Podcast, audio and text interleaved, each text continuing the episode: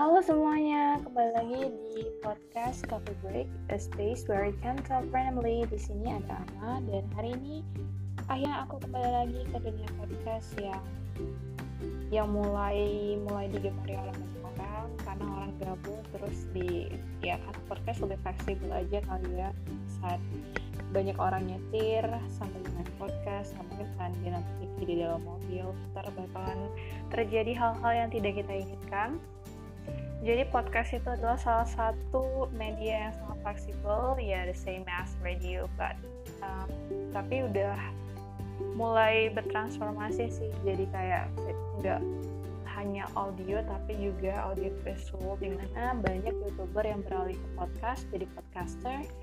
Dan dia posting videonya kemudian audionya itu ya lewat platform-platform kayak Spotify, Anchor, ya Anchor ke Spotify, Google Podcast dan sebagainya.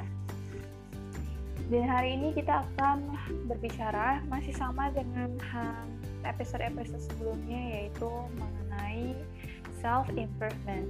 Jadi beberapa hari yang lalu aku baru aja beli buku, itu bukunya berjudul Hidup Apa Adanya. Dia first bestseller di Korea Selatan dan penulisnya adalah Kim Soo Hyun. Jadi Kim Soo Hyun ini menuliskan tulis-tulis yang bisa kita lakuin apa sih um, kit-kit supaya kita bisa hidup apa adanya kayak I I decided to live as myself. Jadi dia bilang gimana cara untuk hidup dalam dunia yang dingin ini. Jadi dunia yang dingin itu yang gimana ya? Indonesia mah panas terus nggak pernah dingin oke skip hari ini ada satu topik yang sebenarnya ini sangat krusial dan aku sangat ingin membicarakan ini yaitu um, salah satu dari sub judulnya bukunya Kim Soo Hyun yang berjudul Tak Perlu Hidup Sengsara. So di sini dia mencoba untuk menjelaskan tentang kenapa sih kita nggak perlu tuh hidup hidup sengsara? Karena apa? Jadi waktu itu dia baca sebuah tulisan di salah satu platform di internet. Nah jadi di platform itu akhirnya muncullah banyak komentar yang isinya membenci tulisan tersebut. Dan padahal itu cuma salah ejaan dan ya aku juga nggak ngerti kenapa ada gitu banyak komentar yang hina tulisan itu dia bilang hanya karena ejaan yang salah bukan berarti penulis sedang mengkritik Raja Sejong atau Raja Sejong itu dikenal sebagai pencetus aksara Korea dan terlebih lagi jika si penulisnya emang nggak tahu kan hal itu juga tidak bisa dikategorikan ke dalam kejahatan yang patut dibenci kan Nah, kalau misalnya pengalaman Kim Soo kayak gitu, sebenarnya semua orang sih udah ngalamin banget ya pengalaman-pengalaman kayak gini. Ketemu banyak hate speech yang yang lalu lalang mondar mandir di timelinenya kita di sosial media banyak postingan-postingan um, yang selalu bikin orang-orang banyak netizen berkomentar mengkritik padahal tanpa tahu bahwa apa sih sebenarnya yang dimaksudkan oleh si penulis atau yang dimaksudkan oleh si yang memposting um, posting berita tersebut. Dan um, dengan mudahnya banyak orang menjudge sesuatu tanpa benar-benar tahu arti atau tanpa benar-benar tahu background alasan di balik itu semua. Dan um, banyak yang mengatakan kayak ya kita sering kita sering lihat pasti kan. Banyak yang bilang bego, bodoh, idiot, gak pernah belajar lah, kurang pendidikan, tolol, dan kata-kata yang pokoknya penuh dengan kebencian dan hinaan ya emang selalu berputar-putar di kehidupan kita itu. Jadi kayaknya setiap hari itu kita pasti ada aja dengan orang bilang bodoh ya kan? Dan jadi sampai akhirnya kata-kata itu kita gunain kayak ya mudah aja begitu mudahnya sampai kita bilang itu juga ke orang lain. Ini sebenarnya nggak boleh sih. Jadi hina menghina itu sebenarnya munculnya itu sejak kapan sih? Sebenarnya hina menghina itu sebenarnya muncul akibat keruntuhan kalangan menengah ke atas. Jadi orang-orang di kalangan itu dulunya memiliki ya sampai sekarang sih aku rasa juga memiliki kekhawatiran pada posisi sehingga menyingkirkan orang lain. Jadi tujuannya agar masyarakat dan posisi ekonomi yang dimimpikannya itu dapat terus dia duduki. Jadi kalau salah satu penelitian yang dibuat oleh Kim Chan Ho yang dia menuliskan dalam bukunya itu A Response from the Society That Lives on Humiliations tentang ujaran kebencian yang biasa diutarakan dalam kehidupan sehari-hari. Um, jadi Kim Chan Ho bilang bahwa cara yang paling mudah untuk mengisi kehampaan dalam dunia yang tidak mau mengakui standar yang biasa-biasa saja ini adalah dengan mencela orang lain. Jadi demi mendapatkan balasan atas rasa kalah dan mengembalikan harga diri yang sempat membungkuk itu, serta demi merasakan rasa unggul yang asal lewat, seseorang akan mencela seseorang lain. Jadi betapa egoisnya sikap itu nih teman-teman. Jadi ya kita sering sih kayak ujaran kebencian ya yang seperti yang aku bilang tadi hate speech. Jadi banyak sekali hate speech hate speech yang ada di di sosial media. Sosial media ini dalam di satu sisi aku rasa it can be a positive side but it, it is also can impact the others negatively. I don't know why. Tapi uh, dalam satu sisi emang emang ada sih ya. Aku selalu percaya kalau segala sesuatu tuh punya dua sisi yaitu sisi negatif dan sisi positif. Or ya that lah. Um, jadi uh, balik lagi yang ke si buku dari Kim Chan Ho tadi Rasa kalah yang sering melanda ini itu membuat orang-orang saling menutupi keegoisannya dalam hubungan antar sesama yang selalu dihantui dengan ujaran kebencian.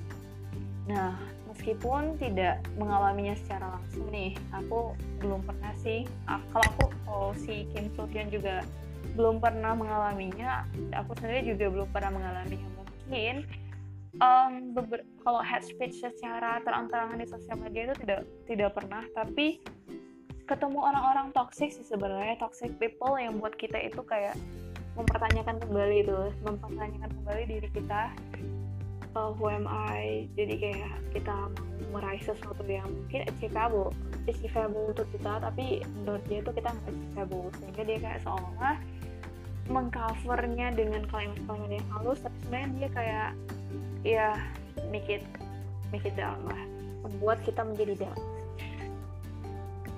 jadi um, dalam buku ini dia bilang orang-orang yang mengalami perasaan yang direndahkan itu yang timbul dari ujaran kebencian akan membalasnya dengan ujaran ujaran kebencian juga secara terus menerus. Jadi sebenarnya ini suatu siklus loh, suatu siklus yang gak akan berhenti henti ya ya at least misalnya kayak balas dendam kita bilang aja balas dendam.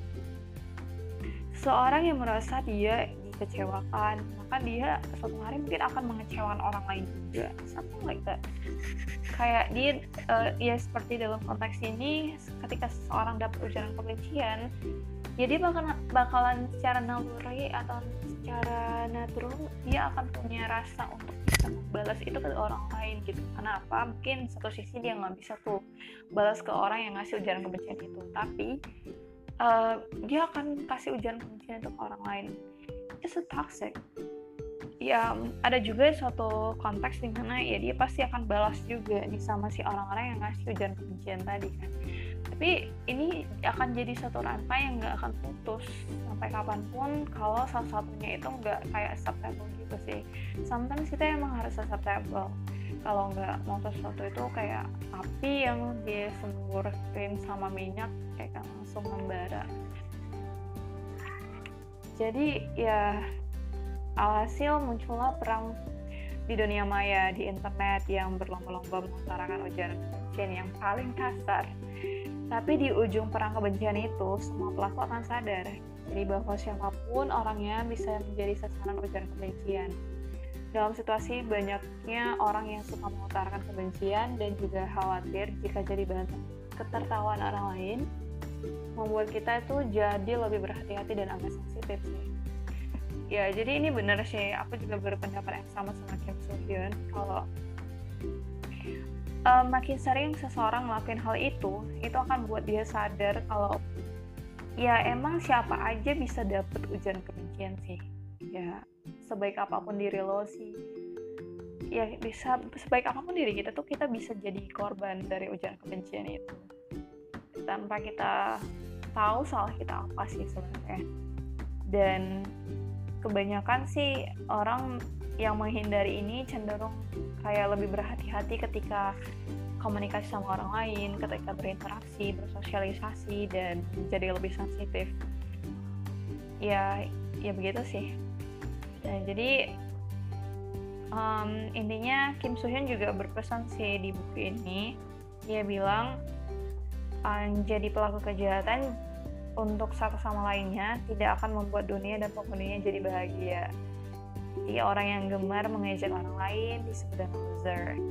Di dalam ya di dalam kehidupan sosial sih emang gitu ya, nggak ada semua sih orang baik.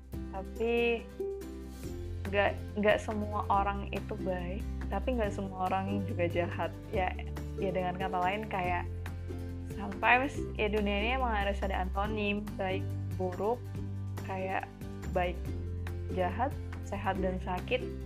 Ya semua saling komplementer kan saling melengkapi.